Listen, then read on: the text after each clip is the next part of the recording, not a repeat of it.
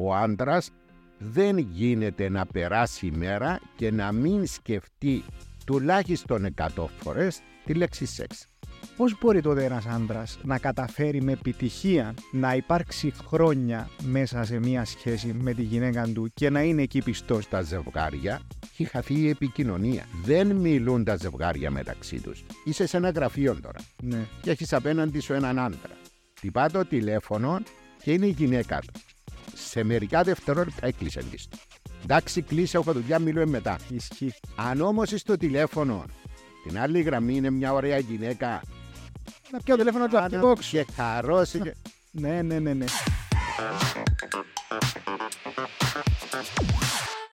Φίλες και φίλοι, καλώς ορίσατε σε ακόμα έναν επεισόδιο Face to Face. Είμαι ο Χάρης Αριστείδου. Μας στηρίζει πάντα η Παγκυπριακή Ασφαλιστική, 60 χρόνια δίπλα σας ασφαλώς. Σήμερα έναν ιδιαίτερο επεισόδιο για μένα. Έναν επεισόδιο το οποίο αδειμονούσα να γυρίσουμε. Έχω καλεσμένο σήμερα τον αγαπημένο Λώρη Κυριάκου. Γιατρέ μου, καλώς ήρθες. Καλησπέρα, Χάρη, και ευχαριστώ πάρα πολύ για την πρόσκληση να είμαι μαζί σου. Τιμή μου και μεγάλη μου χαρά που είστε εδώ κοντά μας σήμερα. Αφροδισιολόγος, δερματολόγος, σεξολόγος. Σήμερα έχετε υποψία περί ποιου θέματος θα μιλήσουμε. Τούτον που πουλά. Τούτον που πουλά και βασανίζει χρόνια τον κόσμο όλο. Είναι ένα θέμα το σεξ, γιατρέ μου, το οποίο αρκετός κόσμος θεωρείται ότι είναι ταμπού. Είναι ταμπού να μιλούμε για σεξ. Είναι κάτι το οποίο είναι και λίγο κακό. Και μιλούμε σήμερα το 2023. Εγώ θέλω να σου πω κάτι. Αυτό που θα αναφερθώ, είμαι σίγουρος ότι ήσουν αγέννητος εσύ. Το 1980 ήμουν στη Γαλλία και είχα μία σχέση με μία Γαλλίδα, τη Μαριζό. Και έρχεται μία μέρα και μου λέει: «Ξέρεις, το Σαββατοκυριακό θα πάμε στο σπίτι μου». Ήταν από ένα χωριό. Λέω: «Στο σπίτι σου?» Το 80 τώρα. Ο Λώρης μεγαλωμένος, με διά. Καταλαβαίνεις το 80 πώς είσαι. Σαφώς. Λέει μου: «Ναι». Λέω: «Συγγνώμη, και πού θα κοιμηθώ εγώ?» Λέει μου: «Με μία φυσικότητα μαζί μου στο δωμάτιο μου». Το 80. Το 80. Όχι, λέω. Εντάξει, πάμε στο σπίτι της, γονείς της πρόσχαροι άνθρωποι, μας υποδεχτήκαν και την Κυριακή το μεσημέρι ο πατέρας της άψε τα καρβουνούθια του, έψησε διάφορα, έβγαλε και τα κρασιά από την κάβα, διότι οι περισσότεροι Γάλλοι έχουν την δική τους κάβα στα χωριά. Ήπιαμε τα κρασιά μας, ευχάριστη συζήτηση, και ο πατέρας της με αποκαλούσε, ήταν η πρώτη φορά που με γνώριζε, και με αποκαλούσε ο Έλληνας. Μάλιστα. Και λέει της κόρης του στο τραπέζι η μητέρα, ο πατέρας, ο αδελφός πιο μικρός, η Μαριζό και εγώ. Λέει της: «Μαριζό, ο Έλληνας σου κάνει καλό σεξ ή θέλεις να του μιλήσω?» Κοινή θεία του τη συζήτηση. Στο τραπέζι. Εγώ, Λώρης, καταλαβαίνεις, ήθελε να χωστεί, να χαθεί την ώρα. Αμάνα μου, γιατρέ μου. Και έρχομαι και λέω: «Ρε παιδί μου, αυτός ο άνθρωπος ρωτά την κόρη του αν περνά καλά στο σεξ. Εμείς το 80 δεν τολμούσαμε να ανοίξουμε τέτοιες συζητήσεις στο σπίτι. Και μάλιστα οι καημένοι γονείς, αν την ώρα που βλέπαμε τηλεόραση όλη η οικογένεια, το 80 αντιλαμβάνεσαι, οι σκηνές που βλέπαμε ήταν έναν αφιλή, μια αγκαλιά, όχι κάτι, ενώ σήμερα βλέπεις πολύ περισσότερα. Πάρα πολλά πράγματα, ναι. Και ακούεις ακόμη περισσότερα.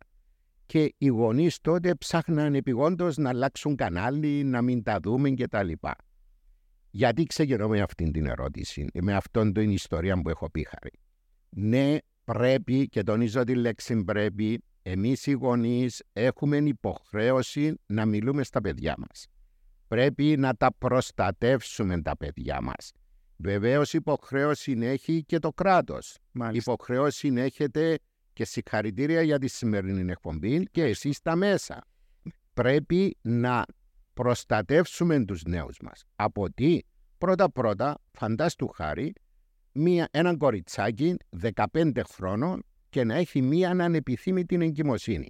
Και αν είχες σήμερα εδώ έναν γυναικολόγο, θα σου έλεγε το τι γινόταν. Ξέρετε τι έχω παρατηρήσει πάνω σε αυτό που λέτε? Συνήθως οι νέοι σήμερα και αρκετά πιο παλιά μαθαίνουν τον πράγμα που λέμε σεξ πρώτη σεξουαλική εμπειρία κλπ. Που φίλους, που κοινές παρέες, και πολλές φορές μπορούν να ακούνται πολλά λαθασμένες πληροφορίες μέσα στα αυτιά τους. Εν τους πιάνουν οι γονείς τους ή κάποιος ο οποίος στο κοντινό οικογενειακό περιβάλλον που να έχουν εμπιστοσύνη και να τους πούν σωστά κάποια πράγματα και να τους ξέρω. Καταλαβαίνω ότι μπορεί να είναι άβολο κάποιες φορές. Κανονικά δεν πρέπει να είναι άβολο. Εγώ θυμούμαι πάρα πολλές φορές όταν υπήρξα εγώ έφηβος να ακούω για το σεξ μέσα από φίλους, μέσα από παρέες και να βομβαρδίζουν πληροφορίες. Δεν με πιάσε κάποιος να μου εξηγήσει 3, 4, 5 σωστά πράγματα που πρέπει να είχα υπόψη μου για τούτο το μεγάλο θέμα. Και ξέρουμε πόσο σημαντική, ειδικά για τη γυναίκα, είναι η πρώτη σεξουαλική επαφή. No. Και αναφέρομαι ειδικά για τη γυναίκα, διότι η γυναίκα έχει μεγαλώσει σε έναν περιβάλλον, σε ένα σπίτι που πολλές φορές της γίνεται μια πλήση εγκεφάλου από τη μητέρα, τη γιαγιά, τη θεία. Α, είναι κακό πράγμα, θα πονέσεις, θα έχεις αιμορραγίες, θα πάθεις δεν ξέρω τι, είναι αμαρτία. Όλα αυτά κάνουν μια κοπελίτσα να πηγαίνει στην πρώτη σεξουαλική επαφή και είναι συγκρατημένη, φοβάται. Εάν σε αυτή την πρώτη σεξουαλική επαφή είναι και τραυματική, ο σύντροφος της, είτε γιατί δεν έχει εμπειρίες, είτε γιατί το μόνο που δεν ενδιαφέρει είναι η δική του ικανοποίηση και δεν νοιάζεται πώς το αντιμετωπίζει αυτή η κοπελίτσα, καταλαβαίνεις μετά αυτή η τραυματική εμπειρία πώς θα την κουβαλάς σε όλη της τη ζωή. Υπάρχει κίνδυνος δηλαδή μια πρώτη κακή σεξουαλική επαφή να σε γενικά για μια ζωή. Βεβαίως. Και έχουμε το λεγόμενο, που έχει να παίξει τρομερό ρόλο η πρώτη σεξουαλική επαφή, των λεγόμενων κολεοσπασμών. Τι είναι αυτό το πράγμα? Την ώρα που πηγαίνει στη σεξουαλική επαφή η γυναίκα, επειδή φοβάται ότι και πάλι θα πονέσω και πάλι θα είναι βάσανο για μένα και όχι απόλαυση η σεξουαλική επαφή, τη βλέπουμε να είναι σφιγμένη αυτή η γυναίκα. Και εφόσον είναι σφιγμένη, δεν μπορεί ή δυσκολεύεται πάρα πολύ να γίνει εισδοχή μέσα στον κόλπο και είναι επώδυνη. Γιατί? Διότι δεν χαλαρώνει. Και εκεί ναι είναι που χρειάζεται η επέμβαση του γιατρού, του ψυχολόγου για να την βοηθήσουν αυτήν τη γυναίκα να το ξεπεράσει. Ένας άντρας όπου η παρτενέρ του εκμυστηρεύεται ή και όχι, του δηλώνει ότι θα είναι η πρώτη σεξουαλική επαφή, πρέπει να γνωρίζει κάποια πράγματα για να έχει έναν ειδικό χειρισμό με την παρτενέρ του. Ναι, εκεί πρέπει να σκέφτεται ότι η σύντροφος του, να το πω έτσι, είναι όπως το ζυμάρι, ναι, και πρέπει να την πλάσει. Άρα θέλει πολύ υπομονή μαζί της, πρέπει να αφήσει κατά μέρος τον προσωπικό του εγωισμό, διότι κακά τα ψέματα εμείς οι άντρες γενικά είμαστε πολύ εγωιστές και ειδικά πάνω στο σεξ. Εάν μας πει μια γυναίκα για τη μάνα μας, για τον πατέρα μας, μπορεί να μην αντιδράσουμε. Αν μας πει όμως για το πουλί μας, θα τραβούμε μασέρκα. Μίγα στο σπαθί. Εγώ λέω πολλές φορές σε φίλες, αν θέλετε να καταστρέψετε έναν άντρα, πέστε του, όπως ήρθαν το πουλί στις μαζί μου, ο προηγούμενος ήταν ο απόλυτος εμπλουχισμός. Πώς πάσες τον άντρα? Μα σου πω γιατρέ, εσείς και κάποιους άντρες που τα ρωτούν, που θέλουν τα παθαίνουν τα μόνοι τους. Ρωτούν τα. Γιατί τα ρωτούν? Διότι θέλουν να ακούσουν ότι είσαι ο Θεός, είσαι έτσι ο καλύτερος. Μάλιστα, για να... διότι τι είπαμε? Είμαστε πολύ εγωιστές εμείς οι άντρες. Θέλουμε να ικανοποιήσουμε τον αντρικό μας εγωισμό. Τούτος ο εγωισμός όμως καταστρέφει τούτον που λαλούμε το καλό το σεξ. Εγώ να πιαστώ που μια κουβέντα που είπες τώρα. Ο προσωπικός μας εγωισμός χωράει στην ίδια πρόταση με το καλό σεξ? Γενικά στη σχέση δεν πρέπει να είμαστε εγωιστές. Διότι και εμείς και η σύντροφος μας θα κάνουμε λάθη. Θα κάνουμε κάτι, θα πούμε κάτι που να τον κακοφανίσουμε τον άλλο. Διότι εμείς οι άντρες πώς αντιδρούμε? Στην πλειοψηφία κλεινόμαστε στον εαυτό μας, δεν μιλούμε, δεν εκφραζόμαστε, η άλλη δίπλα μας χτυπιέται, μα γιατί, τι συνέβηκε και τα λοιπά, ώσπου μας κουκουφά εμείς ακόμη περισσότερο κλεινόμαστε. Βεβαίως εκεί, εκτός του ότι ο άντρας πρέπει να μιλήσει, να πει αυτό που νιώθει, όμως και η σύντροφος πρέπει να ξέρει ότι εμείς οι άντρες είμαστε όπως τα μωρά. Θέλουμε το τάντεμα. Εάν έρθει κοντά και έρθει τον που λέω χαρακτηριστικά πάντοτε για τις γυναίκες, δεν πρέπει να είσαστε αρκόκατες αλλά γατούλες με τους συντρόφους σας. Αν έρθει έτοιμη γυναίκα, βγάλει τα νύχια της έξω να τον ξεσχίσει τον άντρα. Τον κατασπαράξει. Κόπηκε του βούρου. Αν όμως τον αγκαλιάσει το βράδυ που είναι στον καναπέν τους, ένα γλυκόλογο, ένα χάδι, ένα φίλι, μίσος εμαλάκωσε ο άντρας. Εφόσον γιατρέ ξεκίνησες με μια δική σου προσωπική εμπειρία, να μου επιτρέψεις να σου πω εγώ μια δική μου προσωπική εμπειρία για να το σχολιάσουμε λοιπόν. Όταν ήμουν αρκετά πιο νέος, στρατιώτης εποχές, υπήρχε μια κοπέλα που μου άρεσε πάρα πολύ.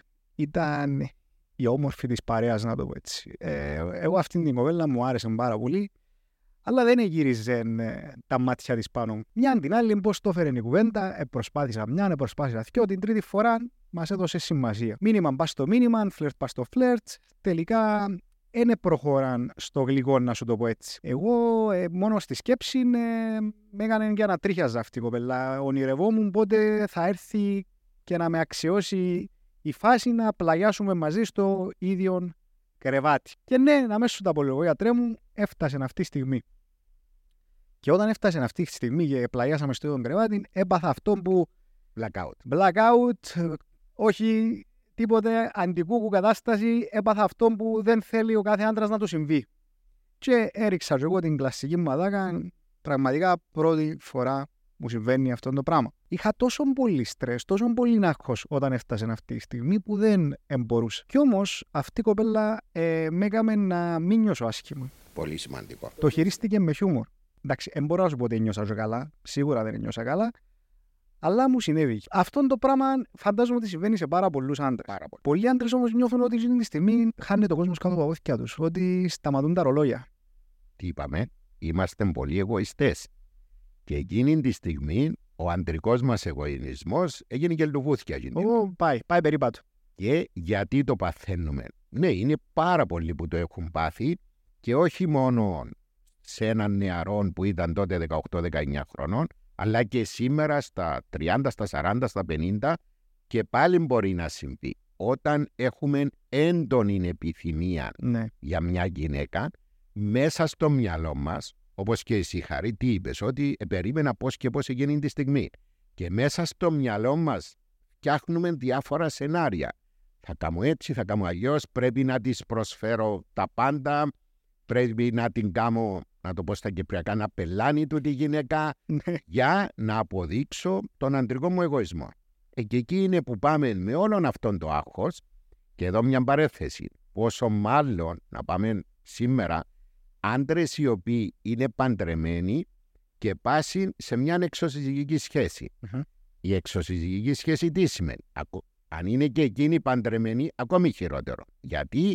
Διότι πρέπει να αποδείξουμε, είμαστε ιεραστές, είμαι καλύτερος από το σύζυγο. Και πηγαίνοντας με όλον αυτόν το άγχος, την έντονη επιθυμία για αυτήν την γυναίκα, αράν και τα λοιπά, πάμε εκεί και πιο πολλές πιθανότητες να αποτύχουμε. Διότι μπορεί να λειτουργήσει αυτό το πράγμα, δηλαδή μια παράνομη σχέση. Εν το στρες ότι να παίξει το τηλέφωνο, να πατσεδεί μας κανένας, πώς μπορείς να επέρθεις? Είναι πολύ δύσκολο. Η παράνομη σχέση, όπως το λέμε, καταρχήν πάμε σε έναν παράνομο χώρο. Ένα ξενοδοχείο, μια γκαρσονιέρα. Πάμε και ο χρόνος μας είναι λίγος. Διότι πάμε σε αυτόν τον χώρο για να κάνουμε σεξ. Μάλιστα. Δεν είναι όπως με τη σύζυγο. Πάμε το βράδυ να κάτσουμε να φάμε, να πιούμε έναν κρασάκι, να χαλαρώσουμε και να πάμε φυσιολογικά στο κρεβάτι. Εκεί είναι ψεκάστε σκούπες και τελειώσαμε. Έξω εις πόρτας. Μάλιστα. Διότι βιάζεται και ο ένας, βιάζεται και ο άλλος, να πάμε σπίτι. Πάμε και κρυβόμαστε, δεν πρέπει να μας δει κάποιο μάτι. Ζούμε σε μια κλειστή κοινωνία στην Κύπρο.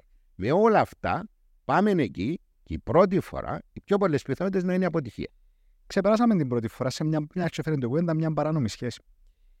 Και υπάρχει το πράγμα που λέμε χημεία. Χημεία στο σεξ. Και δεν έχουν τίποτε κοινών άλλων. Ούτε επικοινωνούν τα μυαλά, ούτε κοινές ζωές, ούτε κοινά ενδιαφέροντα. Το μόνο που τους κρατά αυτήν την παράνομη σχέση, και όχι παράνομη, είναι το σεξ. Πόσο μπορεί να κρατήσει μια σχέση που είναι βασισμένη πάνω στο σεξ? Ναι. Καταρχήν, από τη στιγμή που είτε και οι δύο, είτε ο ένας εκ των δύο είναι παντρεμένος, να ξέρετε ότι θα έχει καταστροφικές συνέπειες αυτή η σχέση. Είτε στην οικογένεια, είτε στη δουλειά μας, στην καριέρα μας, είτε στην πούγκα μας, συνήθως αυτές οι σχέσεις και ο Όταν υπάρχει και αυτή η έντονη επιθυμία, ναι, απολαμβάνουμε το σεξ εμείς οι δύο ανθρώποι, ακόμη χειρότερα θα είναι τα πράγματα. Διότι φεύγοντας από αυτήν τη συνάντηση, βάζεις τη λογική που λέει, να μην πω τη λέξη, μα πού πας, πας να κάνεις κάτι τώρα που είναι παράνομο, θα το μάθουν τα παιδιά σου, η γυναίκα σου, οι συγγενείς σου. Και όταν όμως είσαι εκείνη την μία ώρα στην ερωτική επαφή, τα ξεχνάς όλα. Θα έχει καταστροφικές συνέπειες σε όλους τους τομείς αυτή η σχέση. Ναι, και βλέπουμε ζευγάρια, ακόμη να πω και παρακάτω, τα οποία έχουν χωρίσει, αλλά επειδή τα βρίσκαν τόσο καλά στο σεξ, ναι, θα συναντηθούν μια φορά κάθε τόσο να κάνουν σεξ. Έστω και αν χωρίσα για 1.000 λόγους. Την ώρα που... Είναι σημαντικό το σεξ στη ζωή μας. Άρα γιατρέ, την ώρα που γίνεται το κακό, να το πω έτσι σε πολλά εισαγωγικά, δεν μπορεί να σκεφτεί καθαρά το μυαλό. Χάρη, πόσες φορές έχουμε δει να γίνονται εγκλήματα εξαιτίας του σεξ. Μάλιστα. Θολώνει το μυαλό του άνθρωπου, δεν μπορεί να σκεφτεί. Και την ώρα που είναι ξαναμένος ο άνθρωπος, ένιξε ίσως το σώμα του, διασπάται μια ουσία, κάτι, νομίζω ότι σκέφτεται πολλά το μετά. Εκείνη τη στιγμή είναι αυτό που λέμε το μικρό κεφάλι τρώει το μεγάλο. Ναι. Δεν μπορείς να λειτουργήσεις με τη λογική. Λειτουργάς με το συναίσθημα, λειτουργάς με την ικανοποίηση, την απόλαυση και λες όποιον πάρει ο χάρος τώρα. Έναν ερώτημα έτσι που μας βασανίζει πάρα πολλά, γιατρέ. Δεν ξέρω τι θέλω να ακούσω τώρα από σένα. Ο άνθρωπος γενικά τελικά είναι μονογαμικό. Όχι. Όχι. Είναι ο άντρας δεν σταματά λεπτών μέχρι τα βαθιά γεράματα να σκεφτεί το σεξ. Μάλιστα. Μπορεί να μην το πραγματοποιεί, αλλά θα το σκέφτεται συνεχώς. Πριν πολλά χρόνια ήμουν σε ένα συνέδριο και είχε έναν Αμερικάνο, παρουσίασε τη μελέτη του κτλ. Και στο τέλος έδειξε δύο καρικατούρες. Ναι. Δείχνει τον εγκέφαλο της γυναίκας χωρισμένος στις καθημερινές της δραστηριότητες. Μάλιστα. Σπίτι, δουλειά, εκκλησία, παιδιά, οικογένεια, σεξ. Έναν ισομερή καταμερισμό των δραστηριοτήτων της γυναίκας. Συσταρισμένα. Μάλιστα. Και δείχνει τον άντρα, χωρισμένος στο τετραγωνάκι ο εγκέφαλος του, και έγραφε σεξ καριέρα, σεξ καριέρα. Εμάς λέει δύο πράγματα μας ενδιαφέρουν. Η καριέρα μας και το σεξ. Μάλιστα. Και είναι αλήθεια αυτό το πράγμα. Ο άντρας δεν γίνεται να περάσει η μέρα και να μην σκεφτεί τουλάχιστον 100 φορές τη λέξη σεξ. Πώς μπορεί τότε ένας άντρας να καταφέρει με επιτυχία να υπάρξει χρόνια μέσα σε μια σχέση με τη γυναίκα του και να είναι εκεί πιστός? Γιατί εγώ το βλέπω σαν μια μεγάλη δοκιμασία, και μια δοκιμασία που τον άντρα, και όχι μόνο τον άντρα, το κάθε μέλος της σχέσης, το εξελίσσει. Γιατί υπάρχει έναν νοητό συμβόλαιο μεταξύ, έτσι υπογράψαμε κάποιο συμβόλαιο, ότι θα λέμε αλήθειες. Ενώ εάν έχεις μια εξωτερική σχέση, είναι το μεγαλύτερο ψέμα που μπορείς να πεις και να πράξεις τη συντρόφου σου. Είναι που πρέπει να παίξει σωστά το ρόλο της η σύντροφος. Εάν έχω μία σύντροφο που μου προσφέρει τα πάντα στο σεξ, μου ικανοποιεί όλες μου τις φαντασιώσεις. Άρα δεν έχω κίνητρο για να πάω με άλλη γυναίκα. Διότι συνήθως η άλλη σχέση είναι διότι θα μας ικανοποιήσει κάποιες φαντασιώσεις μας που δεν μας τις ικανοποιεί η σύντροφός μας. Και εκεί είναι το μεγάλο κίνητρο. Βεβαίως πάντα ο άντρας είναι κυνηγός, έχουμε πει. Ναι. Και ειδικά ο άντρας, ο 50άρης, ο 60άρης, ζητά την επιβεβαίωση και ζητά να πάει μετά, όταν θα φύγει από το κρεβάτι της ερωμένης, ο άντρας αν δεν το πει να πεθάνει. Θα πάει στους φίλους του, είπε έναν κομμενάκι, είναι κάμεν έτσι, κάμεν αλλιώς. Είναι όπως των κυνηγών που η έγνοια του είναι να πάει την Κυριακή στο κυνήγι, να χτυπήσει 5 πέρδικες 10 λαγούς, γιατί μπορεί να κάνει να μην τα φάει. Απλά για να πει ότι έπαιξατε. Για να πάει το βράδυ στο καφενείο και να πει σήμερα έπαιξα τούτον το θύραμα. Και έτσι βλέπει και μία σχέση είναι ο άντρας. Ναι. Θα πάει να έχει την ικανοποίηση ότι έχω μία γυναίκα, η οποία μου προσφέρει αυτά τα οποία ζητώ, μου επιβεβαιώνει ότι και στα 50 μου ακόμη είμαι ντούρος, αλλά το άλλο κομμάτι είναι να πάει να το περηφανευτεί, να πάει να το πει. Αν δεν το πει, να σπάσει. Βλέπουμε πάρα πολλά ζευγάρια, γιατρέ, που η αιτία χωρισμού τους είναι το σεξ. Και μιλούμε 5, 6, 7 χρόνων μπορεί να είναι παντρεμένοι και χωρίσαν λόγω του ότι δεν τα βρίσκουν πλέον στο κρεβάτι. Ένα ζευγάρι που έφτασε στη φάση να πει 5, 6, 7 χρόνια ότι δεν τα βρίσκει στο σεξ, υπάρχει τρόπος να ξαναφτιάξει το πράγμα? Υπάρχει σωτηρία, να το πω έτσι? Υπάρχει σωτηρία. Τάνει να το θέλουν και οι δύο. Τάνει να κάνουν βήματα και οι δύο, να συναντηθούν ο ένας μαζί με τον άλλο. Ναι, το σεξ είναι πάρα πολύ σημαντικό στη σχέση των ανθρώπων. Mm-hmm. Να πω ένα παράδειγμα που όλοι μας το έχουμε ζήσει. Παρακαλώ. Στη διάρκεια της ημέρας υπάρχει ένα τσακωμός στο ζευγάρι. Ναι. Όλοι μας έχουμε τσακωθεί. Εάν το βράδυ που θα αποσυρθούμε στην κρεβατοκάμαρα, διότι η κρεβατοκάμαρα είναι ο χώρος όπου θα συζητήσουμε τα προβλήματα μας. Ναι. Δεν θα τα συζητήσουμε μπροστά στα παιδιά, δεν θα τα συζητούμε μπροστά στις πεθερές όσοι ζούμε πεθερές ή σε άλλον κόσμο. Άρα την ώρα που θα αποσυρθεί το ζευγάρι, εάν έρθει ο ένας και πει «Μα αγάπη μου, γιατί το έκαμες, εσύ μωρό μου, γιατί το είπες» και δοθούν εκεί κάποιες εξηγήσεις και υπάρξει μετά μια επιτυχημένη σεξουαλική επαφή, την άλλη μέρα ξυπνούμε όλα με λιγάλα.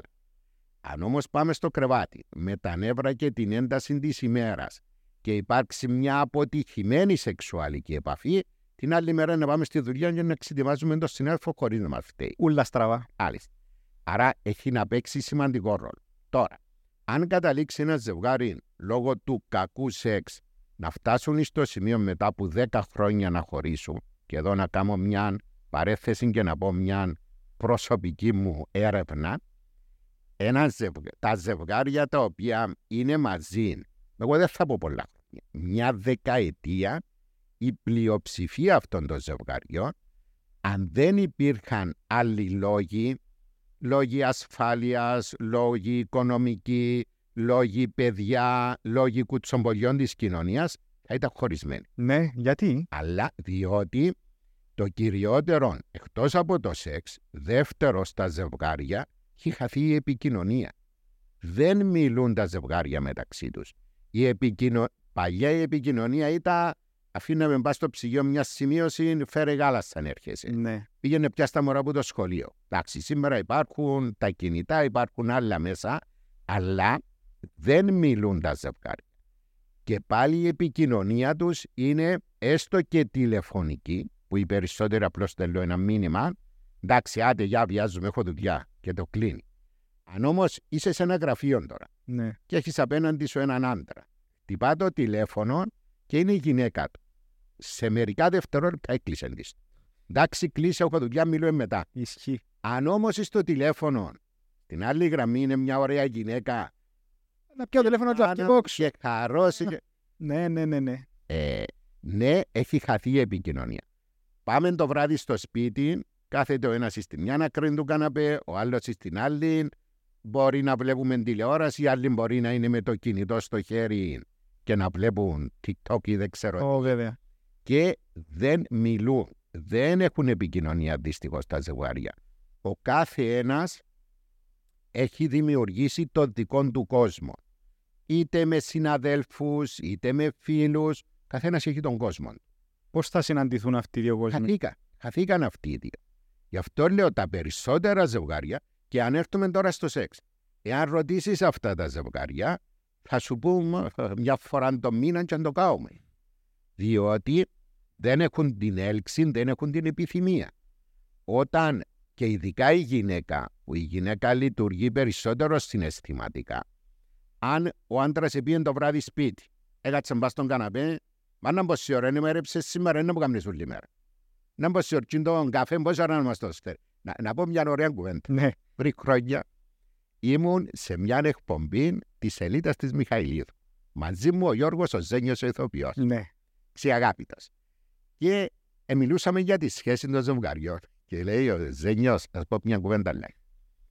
Προχτές πήγα σπίτι, έκατσα στον καναπέ και πάει, Παναγία μου ρε γενικά να χαρείς, είμαι κουρασμένος, σκοτωμένος, κάμε έναν καφέ. Μα νόμισε σε κάθουμουν εγώ και σιώπησα, αλλά δεν είπα τίποτα. Ύστερα 5 λεπτά μπαίνει ο γιος μας. Έφαγες μάνα μου, να σου κάνω καφέ. Γύρισα και είδα, αλλά και είπα, κανέναν εκτός που ο ρόλος της Τράπεζας Κύπρου, τι άλλο ρόλο παίζω. Κάπου η σχέση των ζευγαριών πλέον, και ειδικά είπα 10 χρόνια, όχι 20-30 χρόνια. Χαθήκασε. Γι' αυτόν και βλέπουμε, Χάρη, πόσον έχουν αυξηθεί τα διαζύγια τα τελευταία χρόνια. Τώρα, να έρθω, να έρθω στην αρχική ερώτηση. Τι καμνιτούν το ζευγάρι, μπορεί να ξαναβρεθεί? Βεβαίως και μπορεί να ξαναβρεθεί. Πώς μπορείς να του πιάσεις? Να κάνουν βήματα, επαναλαμβάνω, ο ένας προς τον άλλο. Να έρθει η γυναίκα και να πει, αγάπη μου, έκλεισα το Σαββατοκυριακό, εκανόνισα τα μωρά, θα μείνουν στη μάνα μου και θα πάμε σε ένα ωραίο ξενοδοχείο στην Πάφο, ξέρω εγώ. Εκεί ξεκινούμε σιγά σιγά. Θυμόμαστε όταν γνώρισα αυτόν τον άνθρωπο, τι έκαμνα. Παίρνουν έξω από τη δουλειά σου, ανεξαρτήτως ήταν από τώρα 5 το πρωί έξω από τη δουλειά της, και είπα να μπω από ένα γεια, ξέρω εγώ. Το να στείλουμε ένα λουλούδι, το να στείλουμε ένα μήνυμα και να γράψουμε αγαπώσε, επεθύμησασε, ποθώσε. Εκείνος που θα πάρει το μήνυμα, είτε ο άντρας είτε η γυναίκα, αμέσως θα αρχίσει και θα σκέφτεται διαφορετικά. Μάλιστα. Εγώ λέω, δεν έχουμε την οικονομική δυνατότητα να πάμε στο ξενοδοχείο το Σαββατοκυριακό. Κανονίσουμε να πάνε τα παιδιά στη μάνα, στην πεθερά, στην ξαδέλφη και θα μείνουμε σπίτι. Να μαγειρέψουμε μαζί, οι δυο μας. Να κάνουμε σεξ στην πανιέρα, που όχι να το κάνουμε πόσα χρόνια. Να κάνουμε, αλλά με την προϋπόθεση ότι και οι δύο έχουμε κάτσει, έχουμε μιλήσει, εκάμαμε τη λίστα με τα θέλω μας και τα μη μας και αρχίζουμε και δουλειά. Υπάρχουν ζευγάρια τα οποία όταν ξεκινούν να μιλούν για το θέμα για κάποιο λόγο νιώθουν άβολα, είτε ο άντρας είτε η γυναίκα, ότι εμιλούνται τα πράγματα. Διότι δεν έχει χτιστεί αυτή η σχέση, όπως και με τα παιδιά μας. Με τα παιδιά μας είπαμε στην αρχή πρέπει να μιλούμε για αυτά τα θέματα. Μα αν έρθουμε στην ηλικία μετά από 15 χρόνια που είναι 15άριδες οι νέοι μας και αποφασίσουμε να τους μιλήσουμε, δεν θα μας ακούσουν. Αν αυτά τα χρόνια δεν ήμασταν κοντά, επηγαίναμε το βράδυ σπίτι, κουρασμένοι, δεν λέω. Και επειδή θέλαμε την ησυχία μας, θέλαμε να δούμε έναν έργο, θέλουμε να δούμε ποδόσφαιρο, εδιούσαμε του το PlayStation, κλείστουμε στο δωμάτιο σου και παίξε. Εδιούσαμε του το iPad, παίξε πας στο iPad. Και δεν χτίσαμε αυτήν τη σχέση, πώς θα κάτσουμε να μιλήσουμε στα παιδιά? Το ίδιο είναι και με τη σύντροφο ή τον σύντροφο. Αν τόσα χρόνια δεν μιλούσαμε μεταξύ μας, δεν λέγαμε τα σώψυχα μας ο ένας τον άλλο, πώς θα κάτσουμε τώρα να τα μιλήσουμε? Χτίζονται, θέλουν δουλειά αυτά τα πράγματα. Ακούμε πάρα πολλά συχνά, γιατρέ, τώρα τελευταία. Βασικά, εγώ το ακούω τώρα τελευταία. Το swingers, τη ανοιχτή σχέση. Αυτός ο όρος υπήρχε ανέκαθεν ή είναι τώρα τα τελευταία χρόνια που έχουν ξεκινήσει αυτό? Τα τελευταία χρόνια, όπως το έχει πεις, ακούγεται ακόμη περισσότερο. Διότι ναι, ο άνθρωπος εξελίσσεται. Ναι. Ο άνθρωπος, εάν δούμε τον άνθρωπο πώς ήταν πριν 50 χρόνια στη σχέση του, στο γάμο του, στο σεξ και πώς είναι σήμερα, εντελώς διαφορετικό. Πριν 50 χρόνια η γυναίκα δεν τολμούσε να πει «Κουμπάρε, χωρίζω γιατί δεν με ικανοποιάσεις στο σεξ». Πού τολμούσε να πει τέτοιον πράγμα η γυναίκα? Αντιθέτως, έμενε εκεί, αισιοπούσε και υπέμενε αυτήν την βασανιστική ζωή γιατί η κοινωνία δεν της το επέτρεπε. Σήμερα η γυναίκα έχει εξελιχθεί. Έχει αποκτήσει καταρχήν την οικονομική της ανεξαρτησία. Έχει βγει εκτός σύνορων, έχει πάρει εμπειρίες. Άρα, και λέω, καλά κάνει η γυναίκα πλέον σήμερα, έρχεται και έχει απαιτήσεις. Τόσο στη σχέση της όσο και στο σεξ. Δεν είναι όπως παλιά. Άρα ναι, και σε αυτόν το κομμάτι μπορεί πριν 50 χρόνια να ήταν 1 στο 100, σήμερα είναι πολύ περισσότερα. Αλλάσουμε, εξελισσόμαστε. Γιατρέ μου, πάνω σε τούτο το κομμάτι, εγώ πολλές φορές ακούω που κάποιες παρέες που έχουν τούτον τον τρόπο ζωής. Το ανοιχτό ζευγάρι είναι ok να πάω και με μια άλλη, είναι ok να πάει και ο φίλος μου με μια άλλη και τη νύχτα να πάμε να ξαπλώσουμε μαζί στο κρεβάτι. Τούν το πράγμα που θα οδηγήσει μια σχέση. Είναι ένα πορεία που γεννήθηκαν έτσι μέσα στο μυαλό μου. Έχει chance δηλαδή να πούμε ότι είναι να το κάνουμε για λίγο, και μετά να επανέλθουμε πίσω στην κανονική ροή, είναι ένα γυαλί που άμα ραγίσει, μπορεί να ξανακολλήσει το πράγμα. Να πω κάτι. Στο σεξ επιτρέπονται τα πάντα, φτάνει να τηρούμε 3 ώρους. Και είναι αυτοί οι 3 ώρες. Αυτό που θα γίνει θα είναι αποδεκτό και από τους δύο. Δεν κάνουμε κάτι με το ζόρι. Mm-hmm. Εάν εμείς θέλουμε στο σεξ το χ και αυτό χ που θέλουμε της συντρόφου θα της προκαλέσει άσχημα συναισθήματα, θα της προκαλέσει πόνον ή δεν ξέρω τι και δεν το θέλει. Αν την πιέζουμε να κάνει αυτόν το χ που εμάς είναι η μεγάλη μας φαντασίωση, στο τέλος της ημέρας για τη γυναίκα θα καταντήσει βάσανον και όχι ικανοποίηση. Άρα κάνουμε κάτι γιατί το θέλουμε και οι δύο. Δεύτερον, αυτό που θα γίνει δεν θα προκαλεί σωματική βλάβη ούτε στον έναν ούτε στον άλλο. Και τρίτον, αυτό που θα γίνει δεν θα μας ξεφτελίζει σαν άνθρωπο ούτε τον έναν ούτε τον άλλο.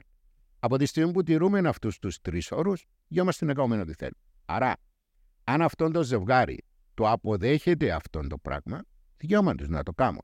Μπορεί εγώ και εσύ να το βλέπουμε με άλλη σκοπιά. Ναι. Αυτοί οι δύο το αποδέχονται. Το να έχουν σχέσεις με άλλους ανθρώπους. Πρέπει να συνειδητοποιήσει ο κόσμος ότι άλλον η φαντασίωση και άλλον η πράξη. Ναι. Τη φαντασίωση. Όπως το λέει ο ίδιος ο όρος, φαντασίωση. Είναι κάτι που το φαντάζομαι. Δεν σημαίνει ότι το πραγματοποιώ. Όμως, ένας εκ των δύο έχει μια φαντασίωση. Ο άλλος δεν την αποδέχεται. Μπορεί όμως ο σύντροφος ή η σύντροφος να του καλλιεργήσει αυτήν τη φαντασίωση χωρίς να του την πραγματοποιήσει. Μάλιστα. Γιατρέ, ένας άντρας ο οποίος θέλει να... Γιατί θέτω τον άντρα κάτω. Ο άντρας όλοι ξέρουν ότι πρέπει να έχει μια καλή κυκλοφορία για να έχει μια καλή στήση, ούτως ώστε να έχει μια καλή υγιή σεξουαλική ζωή. Υπάρχουν κάποια tip, κάποια trick τα οποία... θα συστήρνατε σε κάποιον άντρα για να είναι εδώ που λέμε ντούρος και να έχει μια σωστή και καθώς πρέπει σεξουαλική ζωή. Ό,τι λένε οι καρδιολόγοι, το ίδιο λέμε και εμείς. Να ακούσουμε. Ότι στην καρδία αντίμιλουμε για στενώσεις των αρτηριών που είναι στην καρδία. Το ίδιο λέμε και εμείς. Στενώσεις που είναι μέσα στο πέος των αρτηριών. Όταν στενέψει μια αρτηρία στο πέος, σημαίνει, όπως πολύ σωστά είπες Χάρη, η στήση είναι έναν αιμοδυναμικό φαινόμενο. Δηλαδή, μαζεύεται αρκετό αίμα κάτω στο πέος και μας δημιουργά αυτήν την ικανοποιητική στήση. Mm-hmm. Όταν δεν υπάρχει η απαιτούμενη ροή αίματος, σημαίνει θα έχουμε μια μαλακή στήση. Δηλαδή, πάει ο άντρας, ξαπλώνει, αρχίζουν τα χάδια, τα φιλιά, τακ, αποκτά μια στήση, δεν φτάνει σε εκείνη τη σκληρή της στήση και εύκολα τη χάνει. Mm-hmm. Και εκεί είναι που αρχίζει πλέον και αγχώνεται και με όλα τα επακόλουθα. Άρα, αυτό τι λένε οι καρδιολόγοι. Μην καπνίζεις, μην πρόσεξε η διατροφή σου. Αλκοόλ. Το αλκοόλ σε μικρές ποσότητες είναι επιτρεπτό. Την άσκηση σου, το περπάτημα σου, οπωσδήποτε το στρες που ποιος δεν έχει στρες σήμερα. Όλα αυτά είναι, εμείς πολλές φορές βρίσκουμε, κάνουμε μια ειδική εξέταση, ναι, και λέμε στον άρρωστο, ξέρεις, βλέπουμε κάποιες στενώσεις στις αρτηρίες που είναι μέσα στο πέος. Καλά θα ήταν να το ψάξεις και με τον καρδιολόγος. Πάει στον καρδιολόγο, έρχεται πίσω ο γιατρέ και ο καρδιολόγος είπε μου έχω στενώσεις στις αρτηρίες της καρδίας. Δηλαδή ο άντρας είτε η γυναίκα, πότε πρέπει να πάει να επισκεφτεί τον σεξολόγο? Όταν βλέπει ότι η σεξουαλική του ζωή τους τελευταίους 6 μήνες, διότι όλοι, όπως το παράδειγμα που ανάφερες εσύ στην νεανική σου ηλικία, όλοι είχαμε κάποιες αποτυχίες, mm-hmm, για τον ΑΒ λόγο. Ναι. Το να υπάρξει μια αποτυχία είναι αποδεκτό. Ναι. Το να υπάρξει και δεύτερη θα το δεχτούμε. Αν όμως τους τελευταίους 6 μήνες δεν μπορεί να λειτουργήσει ο άντρας, δεν μπορεί να προσφέρει αυτό που έχει στο μυαλό του να προσφέρει στις σύντροφων, mm-hmm, εκεί πρέπει να αφήσει τους εγωισμούς κατά μέρος. Και τα δαμπού. Και να πει ότι ρε παιδί μου, όπως πονώ το στομάχι μου και θα πάω στο γιατρό, θα μου δώσει το χαπάκι μου και θα μου περάσει, με τον ίδιο τρόπο πρέπει να σκεφτεί και ότι η ιατρική σήμερα υπόσχεται ότι ο άντρας θα φτάσει 100 χρόνων και θα κάνει σεξ. Μάλιστα. έχει αυτήν τη δυνατότητα η ιατρική. Έχουν γίνει πάρα πολλές μελέτες, πάρα πολλές ερευνές, υπάρχουν αρκετά φάρμακα, υπάρχουν χειρουργία που γίνονται, σε αντίθεση με τη γυναίκα που την έχουμε παραμελήσει. Δεν έχει προχωρήσει η ιατρική τόσο πολύ στη γυναίκα. Είμαστε μια ανδροκρατούμενη κοινωνία και οι έρευνες οι περισσότερες που έχουν γίνει και γίνονται σήμερα είναι για τον άντρα. Γι' αυτόν και από το 1998 πότε ήταν που εγκυκλοφόρησε τον μπλε χαπάκι και βλέπουμε πόσα άλλα έχουν υπάρξει μέχρι σήμερα και πόσες μελέτες κτλ. Στη γυναίκα την έχουμε αφήσει. Σαν στο σεξολόγο θα πάει ο άντρας, θα πάει η γυναίκα ή μπορεί να πάει και σαν ζευγάρι στο σεξολόγο? Το σωστό είναι να πάει το ζευγάρι. Μάλιστα. Διότι εάν το πρόβλημα είναι στον άντρα, δεν έχει ικανοποιητική στήση, εξπερματώνει γρήγορα κτλ. Ναι, είναι ένα πρόβλημα που αφορά και τη σύντροφο. Διότι η σύντροφος δεν μπορεί να πάρει στο σεξ αυτό που θέλει να πάρει. Μάλιστα. Και εκεί είναι που πρέπει να παίξει σωστά το ρόλο της. Είπαμε προηγουμένως ότι πρέπει να είναι η κατούλα και ο ιαρκόκατος. Άρα, αν αρχίσει η μουρμούρα, ναι, σκέφτεσαι άλλη, ναι, με θέλει, σε ελκύω, με κάμνη, και εκεί ο άντρας αγχώνεται ακόμα περισσότερο. Εκεί ο γιατρός θα δώσει κάποιες συμβουλές. Πρέπει η γυναίκα, χάρη αγάπη μου, μη φοβάσαι, είμαι δίπλα σου, θα σε βοηθήσω, θα το ξεπεράσουμε κτλ. Είναι πολύ σημαντική η βοήθεια της συντρόφου. Μάλιστα, μάλιστα. Θα ανοίξω ένα άλλο θέμα τώρα που έχει πάρα πολλές φορές συζητηθεί με σε παρέες, έχει πάρα πολλές φορές το σκεφτεί ο καθένας μόνος του. Το θέμα του αυνανισμού. Βλέπουμε και τους άντρες, κατάλαβες τι θα πω. Παρατηρείται και οι άντρες και οι γυναίκες να αυνανίζονται. Είναι σωστός ο αυνανισμός όταν είσαι σε μια σχέση? Καταρχήν, να πάμε λίγο πιο πίσω. Ναι.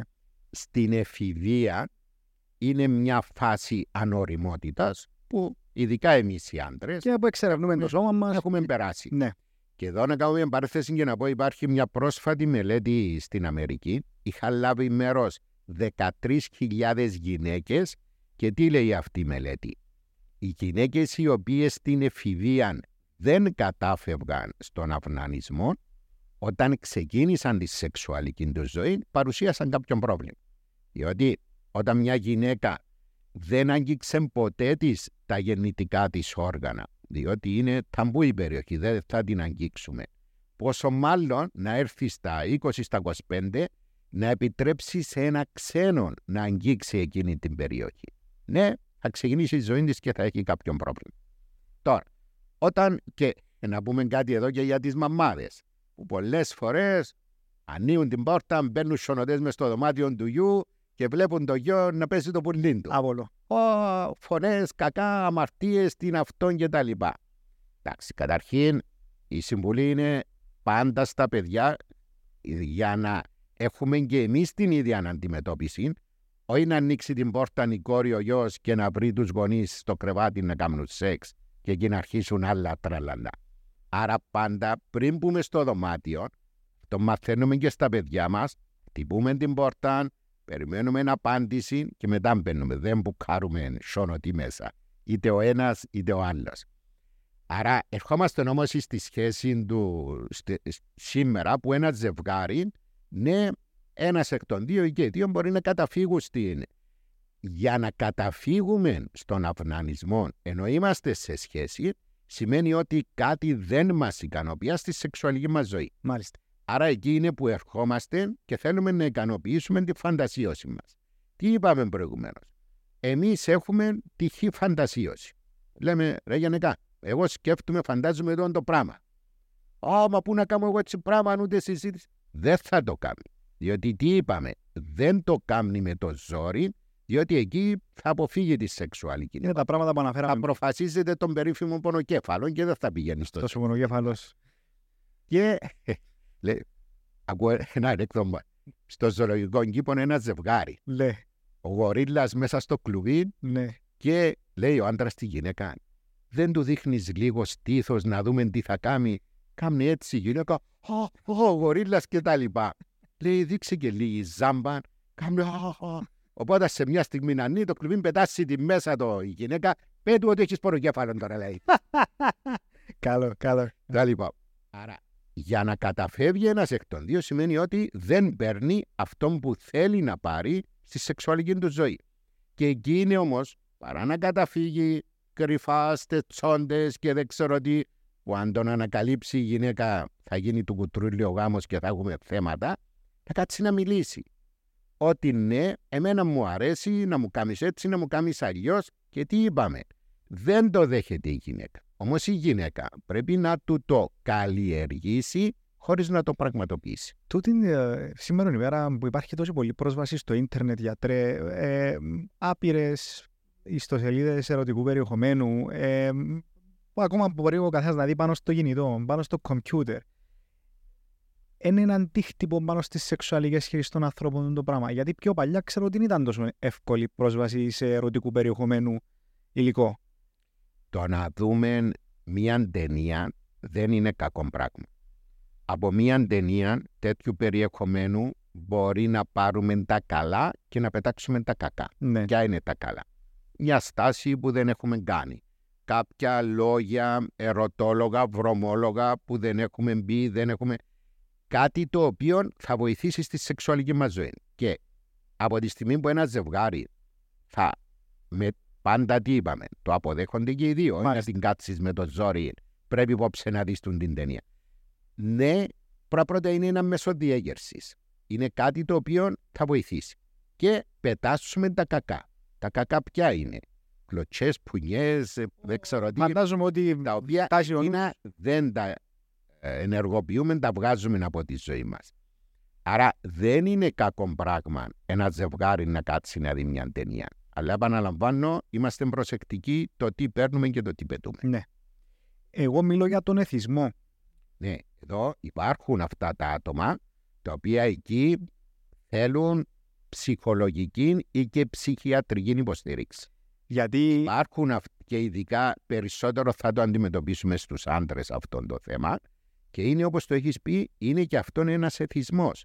Και θέλει βοήθεια να... Γιατί όταν φτάσει να εθιστεί στις ταινίες και στο υλικό ερωτικού περιεχομένου, δεν είμαι σίγουρος κατά πόσο θα μπορεί να αντεπεξέλθει στα καθήκοντά του. Θέλει την βοήθεια, διότι όπως το έχεις πει Χάρη, ικανοποιείται με το να βλέπει τι βλέπει, και όταν πάει στη σεξουαλική επαφή, διότι δεν παίρνει αυτόν που βλέπεις στην ταινία που τον ικανοποιεί, δεν θα το πάρει και δεν θα μπορεί να λειτουργήσει. Αυτόν, αν δεν πάρει την απόφαση μόνος του, επειδή είναι κάτι που φαίνεται, αυτό το πράγμα γίνεται και κλεισμένο των θυρών. Μπορεί να μην αντιληφθεί ο ίδιος ή η ίδια η κοπέλα, δεν ξέρω αν είναι η κοπέλα. Πώς θα καταφύγει σε κάποιον γιατρό, πώς θα του πει κάποιος ότι θέλει βοήθεια? Το καταλαβαίνει, δεν το αποδέχεται. Ξέρει ότι αυτό που κάνει δεν είναι σωστό. Και βλέπεις πώς το κάνει. Τώρα που η γυναίκα του λείπει από το σπίτι, την ώρα που είναι μόνος του, και κάνει αυτά τα πράγματα. Το ξέρει, δεν είναι πλάκας, ότι τούτο που κάνω δεν είναι σωστό. Μάλιστα. Όμως τι έχουμε πει? Είναι εθισμός. Δεν μπορεί να το σταματήσει. Εκεί είναι που πρέπει να βρει τη δύναμη και να πάει σε ένα γιατρό. Είπα, αυτά τα άτομα θέλουν και ψυχολογική και ψυχιατρική στήριξη. Μάλιστα. Ένα θέμα έτσι που ακούμε πάρα πολλά, γιατρέ μου, των τελευταίων καιρών, η σεξουαλική διαπαιδαγώγηση στα σχολεία. Θα ήθελα έτσι να σε ακούσω λίγο, Γιάννη. Τελευταίως ψηφίστηκε ένας νόμος και έχουμε μέχρι και βουλευτές τι και τι δεν είπαν. Ότι θα καταστρέψουμε όχι τη θρησκεία μας, όχι την οικογένεια, τα ήθη μας κτλ. Προς Θεού. Σεξουαλική διαπαιδαγώγηση δεν σημαίνει ότι θα πάμε στο σχολείο, στο μάθημα και θα μάθουμε τα παιδιά πώς να κάνουν σεξ, να τους κάνουν... Όχι, πρώτα τι είπαμε στην αρχή? Πρέπει να τους προστατεύσουμε τους νέους. Πόσα αφροδίσια νοσήματα κυκλοφορούν σήμερα? Έναν αφροδίσιο νόσημα που έχει το 80% του ενεργού σεξουαλικού πληθυσμού είναι τα κοντυλώματα. Ναι. Και τα κοντυλώματα έχει αποδειχθεί ότι κάποιοι τύποι κοντυλωμάτων μπορεί να προκαλέσουν καρκίνο των τράχυλων στη μήτρα. Άρα αυτήν τη γυναίκα, αυτών των νέων, δεν πρέπει να τον προστατεύσουμε. Υπάρχουν εμβόλια σήμερα. Σε άλλες χώρες είναι δωρεάν από το κράτος, είναι μέσα στο γεσί τους. Και γίνεται δωρεάν αυτόν το εμβόλιο γιατί πρέπει να προστατεύσουμε τη γυναίκα. Δηλαδή υπάρχει ο φόβος ότι αν σε πολύ νεαρή ηλικία να ακούσουν για το σεξ, να ξεκινήσουν να κάνουν σεξ, τούτος ο φόβος υπάρχει. Έχεις πει κάτι, Χάρη, προηγουμένως, το ίντερνετ. Ναι. Σήμερα τα παιδιά έχουν τόσους τρόπους να πληροφορηθούν. Να πω έναν ανέκδοτο. Ναι. Πάει ο πόμπος στη μάνα του. Μαμά, πώς γίνονται τα παιδιά, τα φέρνει ο πελαργός. Πάει στον πατέρα. Πατέρα, πώς γίνονται τα παιδιά, τα φέρνει ο ταχυδρόμος. Πάει στη γιαγιά, η μελισσούλα, πάει στον παππού. Το βράδυ κάθεται η οικογένεια και βλέπει τηλεόραση. Σηκώνει ο πόμπος πάνω και λέει: εγώ, παιδιά, σήμερα ερώτησα σας πώς γίνονται τα παιδιά. Ο ένας είπε μου η μελισσούλα, ο άλλος ο ταχυδρόμος. Καλά, σιωρ, δεν κάνει σεξ κανένας μες στο σπίτι. Τι θέλω να πω. Τα παιδιά ξέρουν πολλά πράγματα και πολλές φορές μπορεί να έρχονται για να μας τεστάρουν. Για τρέμουμε τσιν το TikTok, ξέρεις το ρίσι πολύ καλά. Ό,τι σκεφτείς θα το δεις. Και το θέμα είναι τα παιδιά μας τα μαθαίνουν σωστά. Βεβαίως πρώτα, Χαρή, πρέπει εμείς οι γονείς να εκπαιδευτούμε. Πρέπει εμείς οι γονείς να αγοράσουμε ένα βιβλίο, να μάθουμε μια σωστή πληροφόρηση για να μπορέσουμε να τα μεταφέρουμε αυτά τα πράγματα στα παιδιά μας. Ναι. Και είναι πολύ σημαντικό το να αρχίσουμε να μιλούμε στα παιδιά μας, αλλά πρέπει να είμαστε προετοιμασμένοι να ξέρουμε τι απαντήσεις θα δώσουμε.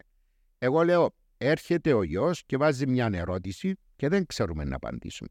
Πρώτα απαγορεύεται να πούμε ψέματα. Μάλιστα. Θα του πούμε, γε μου, κόρη μου, δεν ξέρω αυτό το θέμα, άφησμε να μορφωθώ και αύριο θα σου απαντήσω. Αλλά αύριο πρέπει να δώσουμε απάντηση. Μάλιστα. Για να μπορέσουμε, τι είπαμε, να χτίσουμε την καλή σχέση με τα παιδιά μας, ούτως ώστε αύριο ο γιος, η κόρη, να έχει το θάρρος και την εμπιστοσύνη να έρθει και να σου πει: ρε παπά, έκαμα τούν τη βλακεία. Πώς φτιάχνω που μέσα.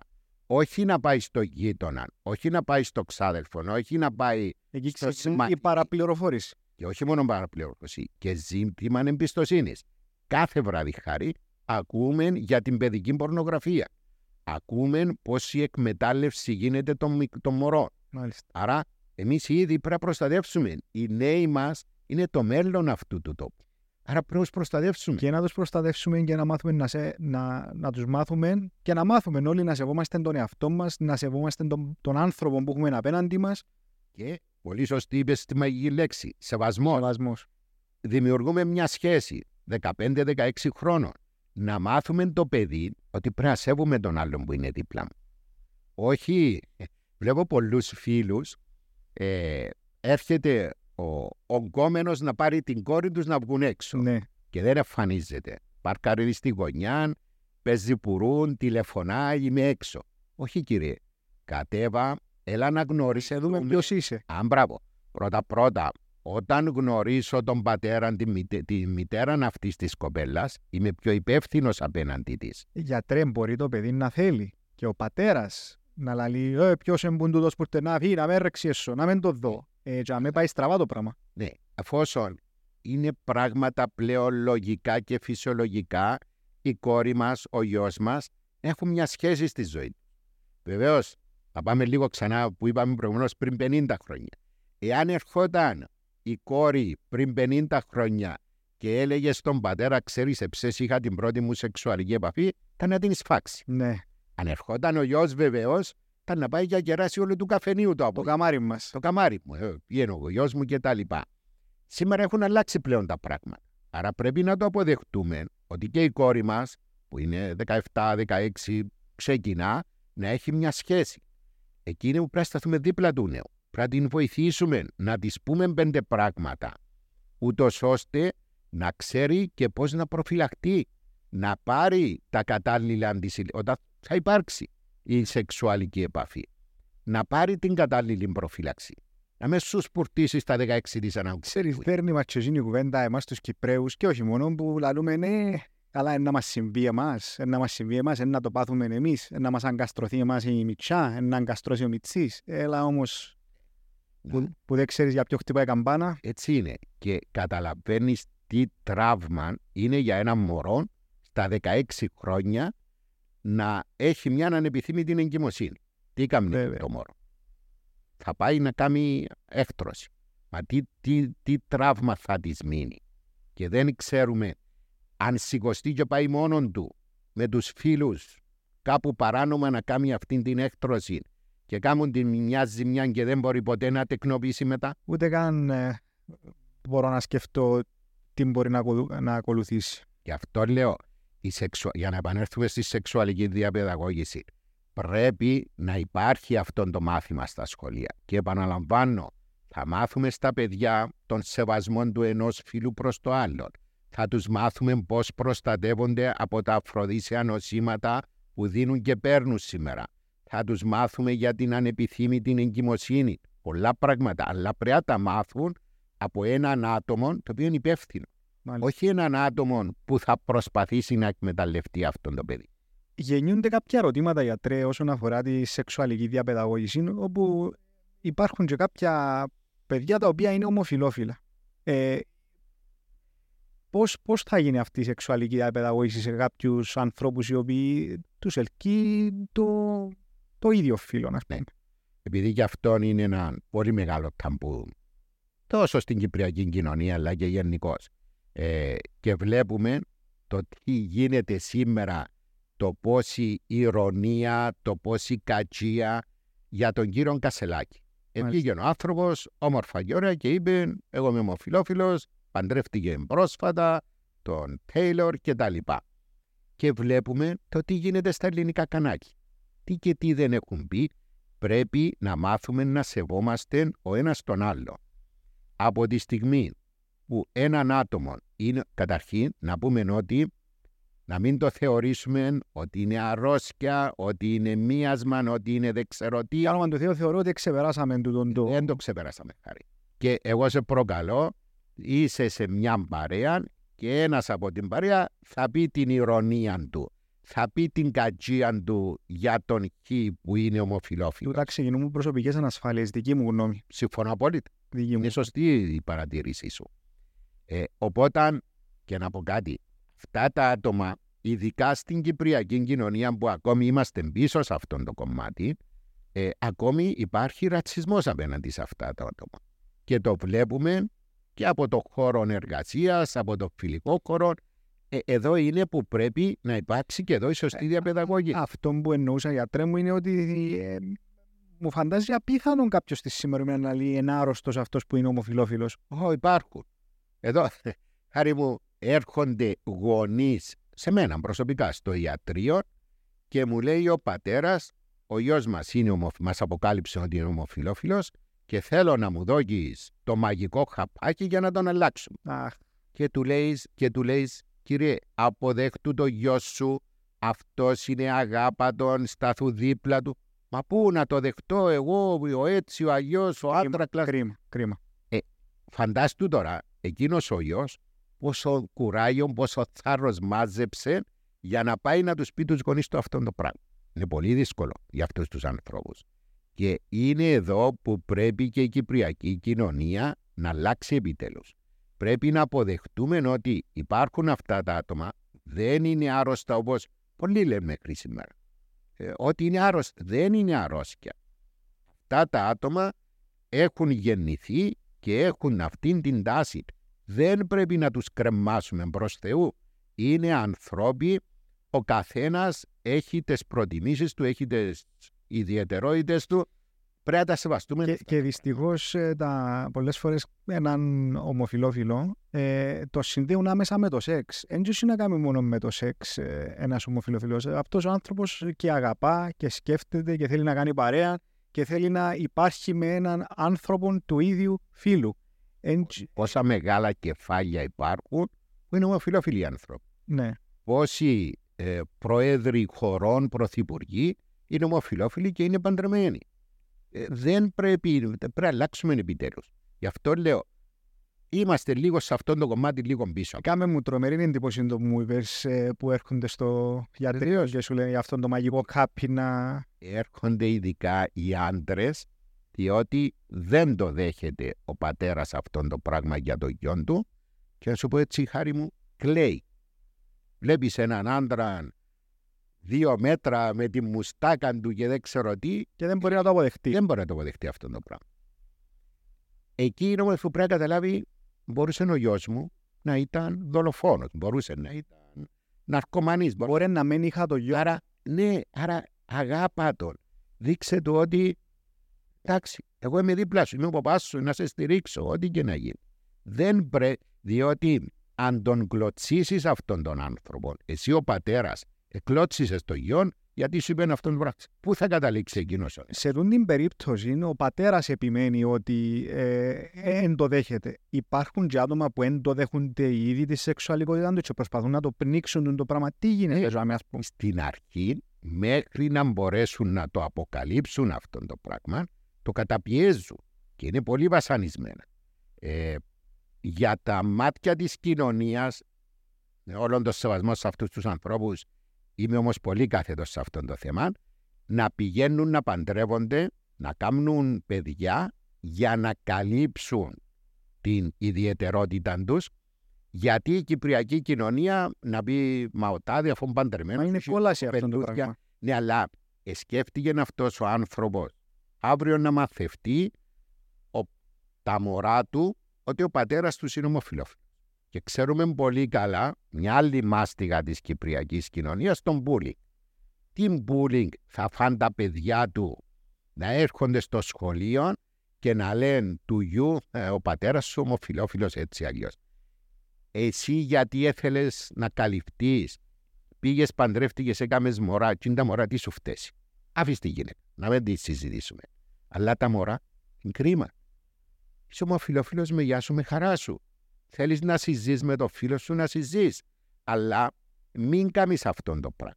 Μάλιστα. Βρες τη δύναμη, βρες το θάρρος και πες ναι ρε παιδιά.